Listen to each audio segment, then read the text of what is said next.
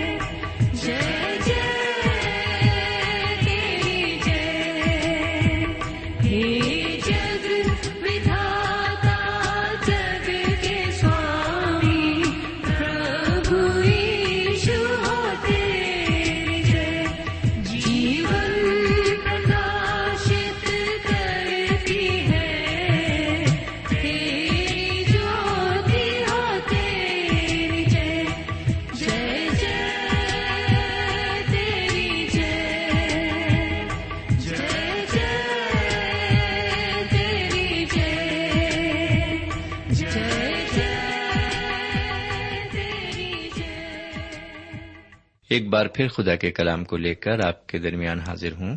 سلام قبول فرمائیے۔ امید ہے کہ آپ آج بھی پوری طرح خیرافیت سے ہوں گے اور اپنے ریڈیو کے پاس تشریف فرما ہوں گے خدا کا کلام سننے کے لیے۔ سمعین نہ صرف آپ بلکہ میں سمجھتا ہوں آپ کے گھرانے کا ایک ایک فرد سلامتی سے زندگی گزار رہا ہوگا، کیونکہ ہم برابر آپ کے لیے دعا کرتے ہیں اور برابر آپ کو دعاؤں میں اپنی یاد رکھتے ہیں۔ اور ایسی ہی امید اور یقین ہمیں آپ سے بھی ہے کہ آپ ہمارے لیے بھی ضرور دعائیں کرتے ہوں گے۔ اور یہی وجہ ہے کہ میں سلامتی سے ہوں اور آپ کی خدمت میں برابر حاضر ہوتا رہتا ہوں۔ سامن واقعی میرا اور آپ کا رشتہ ایک عجیب رشتہ بن گیا ہے۔ کیا نام دیں اس کو ہم؟ واقعی یہ ایک روحانی رشتہ ہے۔ سچ مچ یہ نہ کبھی ختم ہونے والا رشتہ ہے۔ تو آئیے اسی رشتے کے تحت ایک بار پھر ہم اپنی گفت و شنید شروع کریں، خدا کے کلام سے، اور سنیں کہ آج خدا و تعالی ہم سے کس طرح بات چیت کرنا چاہتا ہے۔ لیکن اس سے پہلے کہ ہم آگے بڑھیں کلام میں، ہم دعا مانگیں۔ ہمارے پاک پروردگار رب العالمین، آج جب ہم تیرے کلام کا مطالعہ کرتے ہیں، کوئی بھی رکاوٹ اور دقت ہمارے سامنے نہ پیش آئے۔ بلکہ ہم بڑی سنجیدگی کے ساتھ اور بڑی سمجھ بوجھ کے ساتھ اس مطالعے کو کر سکیں، تیرے کلام کو سمجھ سکیں۔ آج ہم جو کچھ بھی سنتے ہیں، اس کو ہم نہ صرف سننے اور سمجھنے والے ہوں، بلکہ اسے قبول کرنے والے بھی ہو سکیں اور اس پر اپنی زندگی گزارنے والے بھی بن سکیں۔ یہ دعا ہم بڑی فروتنی کے ساتھ اپنے حضور کریم جناب سیدنا یسو مسیح کے وسیلے سے مانگتے ہیں۔ آمین۔ سمن گزشتہ مطالعے میں میں نے آپ کی خدمت میں مقدس یوہنا رسول کی انجیل کے اٹھارہویں باپ کی پہلی آیت سے لے کر پانچویں آیت تک عبارت کو پیش کیا تھا۔ اس دوران ہم نے سیدہ مسیح کو قدرون کے نالے کو پار کر ایک باغ میں شاگردوں کے ہمراہ آتے دیکھا تھا۔ اس باغ سے انہیں کافی انسیت تھی۔ ایسا معلوم ہوتا ہے کہ وہ اکثر اس باغ میں آتے تھے۔ جب انہیں تنہائی درکار ہوتی تھی، جس طرح انجیل مقدس میں زیتون کے پہاڑ کو اہم مقام حاصل ہے، اسی طرح سے اس باغ کی بھی اپنی خاص اہمیت انجیل شریف میں ہے۔ اسی باغ سے دشمنوں نے جناب سیدنا مسیح کو گرفتار کیا۔ بلکہ یوں کہا جائے کہ انہوں نے خود اپنے آپ کو دشمنوں کے حوالے کر دیا۔ ورنہ ان کی کیا بسات تھی کہ وہ ان پر ہاتھ ڈال پاتے۔ اگر وہ ایسا نہ کرتے تو وہ منصوبہ جو انسان کی نجات کے لیے تھا کبھی پورا نہ ہوتا۔ میرے پیارے بھائی بہن اور میرے پیارے بزرگ اس باغ کو بائبل شریف میں گسمنی کے باغ کے نام سے یاد کیا گیا ہے اور دنیا کے آخر تک یاد کیا جائے گا۔ یہاں پر ہمیں اپنوں کی بغاوت دیکھنے کو ملتی ہے۔ یہاں پر ہمیں سیدنا مسیح کا باوقار انداز اور جلال دیکھنے کو ملتا ہے۔ جب وہ اپنے مخالفوں سے یہ پوچھتے ہیں کہ تم کسے ڈھونڈتے ہو؟ اور جب وہ کہتے ہیں کہ یسو ناصری کو، تو وہ ان سے فرماتے ہیں، میں ہی ہوں۔ حضور کریم کا یہ فرمانا کہ میں ہی ہوں، ان پر کیا اثر ڈالتا ہے؟ اسے ہم اگلی آیت کی عبارت میں دیکھیں گے۔ اب ہم معمول کے مطابق آج کے مطالعے کو آگے بڑھاتے ہیں اور دیکھتے ہیں کہ واقعات کس طرح موڑ لیتے ہیں۔ میں آپ کی خدمت میں چھٹی آیت سے لے کر گیارہویں آیت تک عبارت کی تشریح پیش کرتا ہوں۔ سامعین، اس عبارت کو جب ہم پڑھتے ہیں اور جب ہم اس پر نظر ڈالتے ہیں تو یہاں ہم دیکھتے ہیں کہ سرکار دو عالم کے سامنے ایک بڑی بھیڑ لاٹیاں اور تلواریں لیے ہوئے کھڑی ہے اور وہ ان سے پوچھ رہے ہیں کہ تم کس کو ڈھونڈتے ہو؟ ان کے اس بیان پر کہ یسو ناصری کو سیدنا مسیح ان سے فرماتے ہیں، میں ہی ہوں۔ جیسا کہ اس باپ کی چھٹی آیت میں مرقوم ہے۔ میں اس عبارت کو پڑھتا ہوں، لکھا ہوا ہے، اس کے یہ کہتے ہی کہ میں ہی ہوں، وہ پیچھے ہٹ کر زمین پر گر پڑے۔ سمن جس طرح مقناطیس لوہے کو اپنی طرف کھینچتا ہے، اسی طرح اس آیت کا اس کے لفظ اپنی ان کی طرف متوجہ کرنا ہے اور ہمیں بہت کچھ سوچنے پر مجبور کرتا ہے۔ جی ہاں ان کے یہ لفظ جو ہیں جو حضور کریم نے مجھ سے ادا کیے، وہ ہمیں ان کی طرف کھینچتے ہیں اور ان کی طرف متوجہ کرتے ہیں۔ اگر ہم اس انجیل کے پہلے باپ کی چودہویں آیت پر غور کریں تو لفظ اس کے یعنی سیدنا مسیح کے متعلق اس طرح سے بیان کیا گیا ہے، اور کلام مجسم ہوا اور فضل اور سچائی سے معمور ہو کر ہمارے درمیان رہا اور ہم نے اس کا ایسا جلال دیکھا جیسا باپ کے اکلوتے کا جلال۔ سمن، یہاں پر ہم دیکھتے ہیں کہ لفظ جلال پر کافی زور دیا گیا ہے۔ اگر ہم جلال کی معنی جاننا چاہتے ہیں، تو آپ اس کو اس طرح سے سمجھ سکتے ہیں۔ جس طرح انسان آفتاب کی طرف آنکھ اٹھا کر نہیں دیکھ سکتا۔ اسی طرح جناب سیدنا مسیح کا چہرہ آفتاب کی مانند اس وقت چمکا اور ان کے چہرے کی آب و تاب دیکھ کر پکڑنے والے پیچھے ہٹ کر زمین پر گر پڑے۔ اگر ہم مکاشوے کی کتاب اور اس کے پہلے باپ کی سترویں آیت پر غور کریں تو دیکھیں گے، جب میں نے اسے دیکھا تو اس کے پاؤں میں مردہ سا گر پڑا۔ جب میں نے اسے دیکھا تو اس کے پاؤں میں مردہ سا گر پڑا۔ ایسا اس لیے ہوا کہ اس کا چہرہ ایسا چمکتا تھا جیسے تیزی کے وقت آفتاب۔ میرے بھائی، اس وقت بھی ایسا ہی کچھ انہیں دیکھنے کو ملا ہوگا۔ جب وہ اپنے آپ کو اس تاریخ گھڑی میں اپنے دشمنوں کے ہاتھ اس برے کی مانند سونپ رہے تھے۔ جو ساری دنیا کا گناہ اٹھا لے جاتا ہے۔ حضور کریم نے ان پر اپنی الہیت کو ظاہر کیا ہوگا اور یہی وجہ ہے کہ وہ پیچھے ہٹے۔ انہوں نے اس وقت ان پر یہ ظاہر کر دیا ہوگا کہ وہ کمزور نہیں ہیں اور نہ ہی وہ ان کی مرضی کے بغیر ان پر ہاتھ ڈال سکتے ہیں۔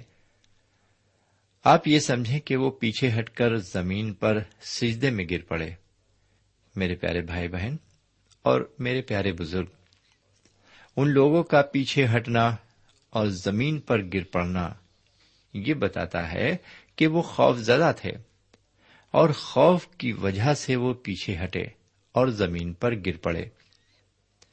اس وقت ان کے درمیان ضرور افراتفری مچ گئی ہوگی۔ وہ خوف زدہ ہو کر گھبرا بھی گئے ہوں گے۔ انہوں نے اس وقت یسو ناصری کو ہی نہیں دیکھا تھا۔ بلکہ انہوں نے خدا کے بھیجے ہوئے نبی کا دیدار حاصل کیا۔ سوئن ذرا سنیے کہ یہ پیشن گوئی کیا خوب ہے۔ خداون میری روشنی اور میری نجات ہے۔ مجھے کس کی دہشت؟ خداون میری زندگی کا پشتا ہے۔ مجھے کس کی حیبت؟ جب شریر یعنی میرے مخالف اور میرے دشمن، میرا گوشت کھانے کو مجھ پر چڑھائے تو وہ ٹھوکر کھا کر گر پڑے۔ میرے بھائی، یہ عبارت تو خدا کے حلقے سے تعلق رکھتی ہے۔ اب دوسری عبارت انسانی حلقے سے تعلق رکھتی ہے، جو اس طرح ہے۔ معقوم ہے۔ جو میری جان کے خواہاں ہیں، وہ شرمندہ اور رسوا ہوں۔ جو میرے نقصان کا منصوبہ باندھتے ہیں، وہ پسپا اور پریشان ہوں۔ سمے نے ایک اور حوالہ آپ کی خدمت میں پیش ہے۔ غور فرمائیے۔ جو میری جان کو ہلاک کرنے کے در پہ ہیں، وہ سب شرمندہ اور خجل ہوں۔ جو میرے نقصان سے خوش ہیں، وہ پسفا اور رسوا ہوں۔ میرے پیارے بھائی بہن، یہاں پر ہم ان سبھی پیشن گوئیوں کی تکمیل دیکھتے ہیں، جنہیں سیدنا مسیح نے چند لمحات میں اپنا جلال دکھا کر پورا کر دیا۔ وہ یسو ناصری کو ڈھونڈ رہے ہیں جبکہ وہ انہیں کے درمیان موجود ہیں۔ میرے پیارے بھائی بہن اور میرے پیارے بزرگ، آپ کس کو ڈھونڈ رہے ہیں؟ کیا آپ جانتے ہیں وہ کون ہیں؟ لیکن جنہوں نے نجات حاصل نہیں کی ہے، وہ انہیں نہیں جان سکتے۔ بہت سے انسان روزانہ کتاب مقدس پڑھتے ہیں اور بہت دیندار اور پرہیزگار زندگی گزارتے ہیں۔ ان کے کردار بھی اعلی ہیں، لیکن انہیں یہ پہچان نہیں کہ یسو ناصری ہی سیدہ مسیح ہیں اور جو پوری طرح الہیت سے معمور ہیں۔ اب ہم مطالعے کو آگے بڑھاتے ہوئے آپ کی خدمت میں ساتویں آیت سے لے کر نویں آیت تک عبارت کو رکھیں گے۔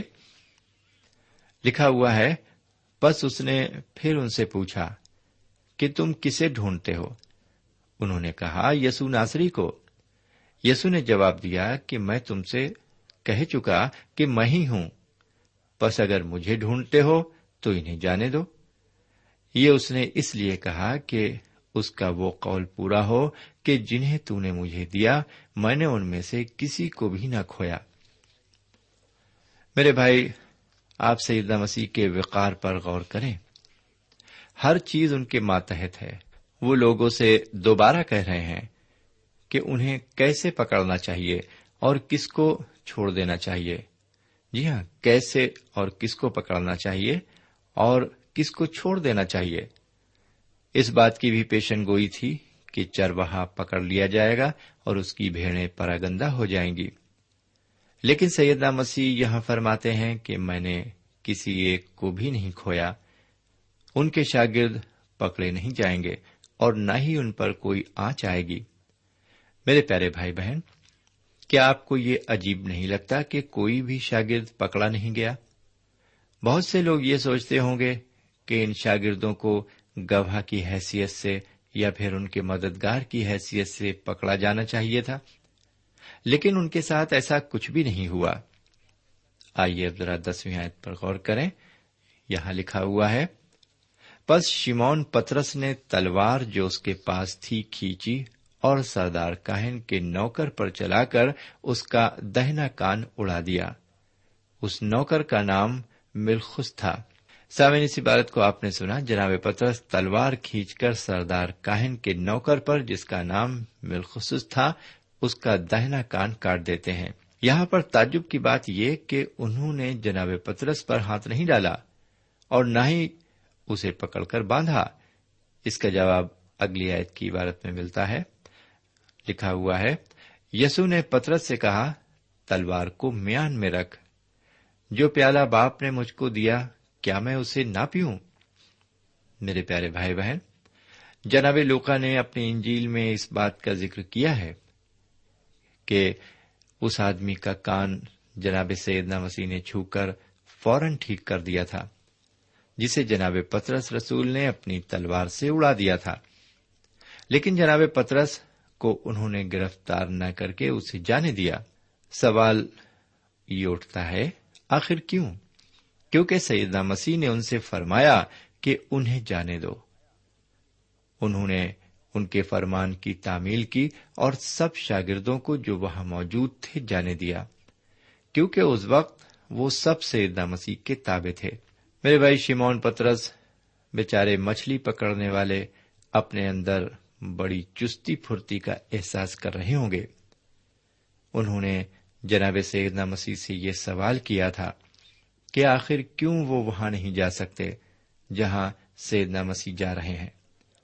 انہوں نے یہ بھی دعوی کیا تھا کہ وہ حضور کریم کے لیے اپنی جان بھی دے سکتے ہیں۔ اور آگے چل کر ہم دیکھتے ہیں کہ انہوں نے اپنے دعوے کو پورا کیا۔ لیکن جناب سیدنا مسیح نے اس وقت انہیں یہ جواب دیا تھا کہ وہ اپنے تئیں بالکل ناواقف ہیں اور وہ ان کا تین بار انکار کریں گے۔ مسیح مومنوں کے لیے بالکل آسان بات ہے۔ اپنے کو خدا و تعالی کے کام کے لیے مخصوص کرنا اور دوبارہ مخصوص کرنا۔ یہاں پر ہم دیکھتے ہیں کہ شیمون پترس ہر بات میں اور ہر موقع پر اپنے کو پیش پیش رکھتے ہیں اور ان میں قوت ارادہ بھی تھا۔ لیکن افسوس یہ ہے کہ میں اور آپ اپنے اندر وہ قوت ارادہ نہیں رکھتے اور نہ ہی ایسا ارادہ پیدا کرنے کی کوشش ہی کرتے ہیں۔ یہی تجربہ جناب پولس رسول کا بھی تھا۔ انہوں نے اپنے قوت ارادے کو ان الفاظ میں ظاہر کیا۔ ارادہ تو موجود ہے، لیکن میں نہیں جانتا کہ اسے کیسے کروں۔ یہ روح القدس کی ہی قدرت اور طاقت ہے جو ہمیں سیدنا مسیح کے وسیلے سے حاصل ہوتی ہے۔ میرا خیال ہے کہ جناب پترس اپنے اندر فخر کر رہے تھے اور کہہ رہے ہوں گے کہ میں آپ کو ثابت کر کے یہ دکھاؤں گا کہ میں اپنی جان بھی آپ کے لیے قربان کر سکتا ہوں۔ سامن ہم جانتے ہیں شمون پترس ماہی گیر تھے، انہیں مچھلی کے جال کو پھینکنے میں ضرور مہارت حاصل تھی، لیکن ان کو تلوار چلانا نہیں آتا تھا، بلکہ انہیں تلوار پکڑنے کا بھی شاید شعور نہیں تھا۔ اس لیے گردن کے بجائے وہ تلوار سے کان کاٹنے پر ہی قناط کرتے ہیں۔ ان کی اس حرکت پر انہیں خجالت اٹھانی پڑتی ہے، کیونکہ جناب سیدنا مسیح اس پیالے کو جو خدا نے انہیں پینے کو دیا تھا اس کو پی کر خود کو اپنے دشمنوں کے حوالے کر رہے ہیں۔ سامعین، کتاب مقدس میں طرح طرح کے پیالوں کا حوالہ ملتا ہے۔ اس سے متعلق میں چند حوالوں کو آپ کی خدمت سے پیش کرتا ہوں، جو حسب ذیل ہیں۔ نجات کا پیالہ۔ جی ہاں نمبر ایک، نجات کا پیالہ۔ زبور شریف ایک سو سولہ باب، اس کی تیرہویں آیت میں لکھا ہے، میں نجات کا پیالہ اٹھا کر خداون سے دعا کروں گا۔ نمبر دو دلداری کا پیالہ۔ یرمیا نبی کی کتاب کے سولہویں باپ کی ساتویں آیت میں، نہ لوگ ماتم کرنے والوں کو کھانا کھلائیں گے تاکہ ان کو مردوں کی بابت تسلی دیں اور نہ ان کو دلداری کا پیالہ دیں گے کہ وہ اپنے ماں باپ کے غم میں پیئیں۔ نمبر تین، تیل ملنے کا پیالہ۔ تیل ملنے کا پیالہ۔ زبور شریف کے تیئیسویں باپ کی پانچویں آیت میں لکھا ہے، تو میرے دشمنوں کے روبرو میرے آگے دسترخوان بچھاتا ہے تو نے میرے سر پر تیل ملا ہے، میرا پیالہ لبریز ہوتا ہے۔ سمن یہ پیالہ جسے خدا و تعالیٰ نے جناب سیدنا مسیح کو پینے کے لیے دیا، وہ خوفناک پیالہ تھا۔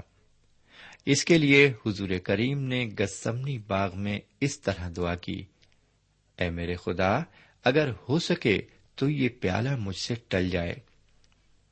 میرے بھائی بہن، یہ پیالہ عدالت کا پیالہ تھا، جسے انہوں نے میرے اور آپ کی خاطر پیا۔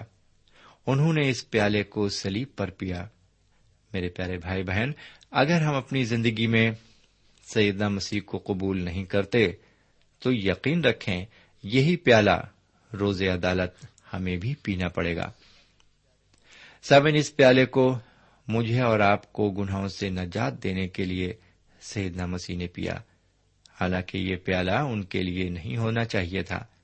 وہ ایک کامل اور بے گناہ تھے۔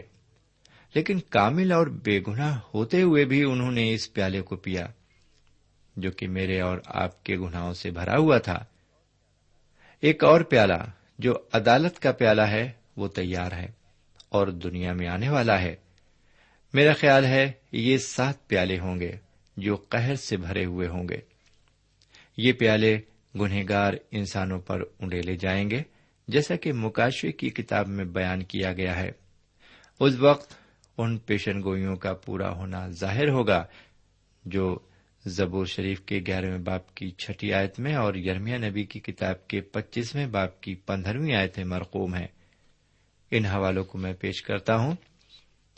زبور شریف گیارہ باپ چھٹی آیت، وہ شریروں پر پھندے برسائے گا، آگ اور گندھک اور لو ان کے پیالے کا حصہ ہوں گے۔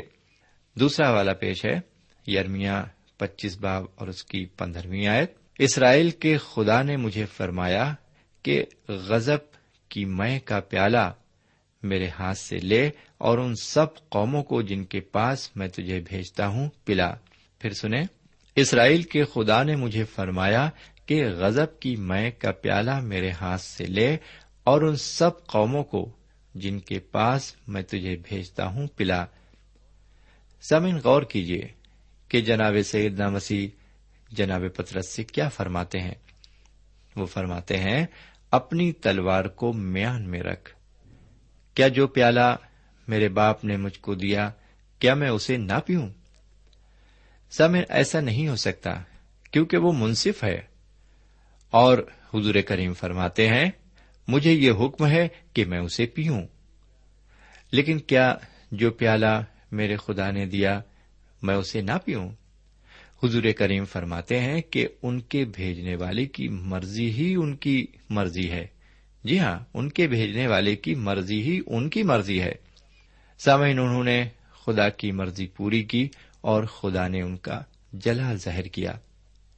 میرے پیارے بھائی بہن اور میرے پیارے بزرگ، اب ہم صرف اپنے گریبان میں جھانک کر اپنے دل سے یہ پوچھیں، کیا ہم بھی خدا کی مرضی پوری کر رہے ہیں؟ یا ہم شیطان کی مرضی پوری کر رہے ہیں؟ ہم پر کیا فرض ہے؟ ہم اپنے سے سوال کریں۔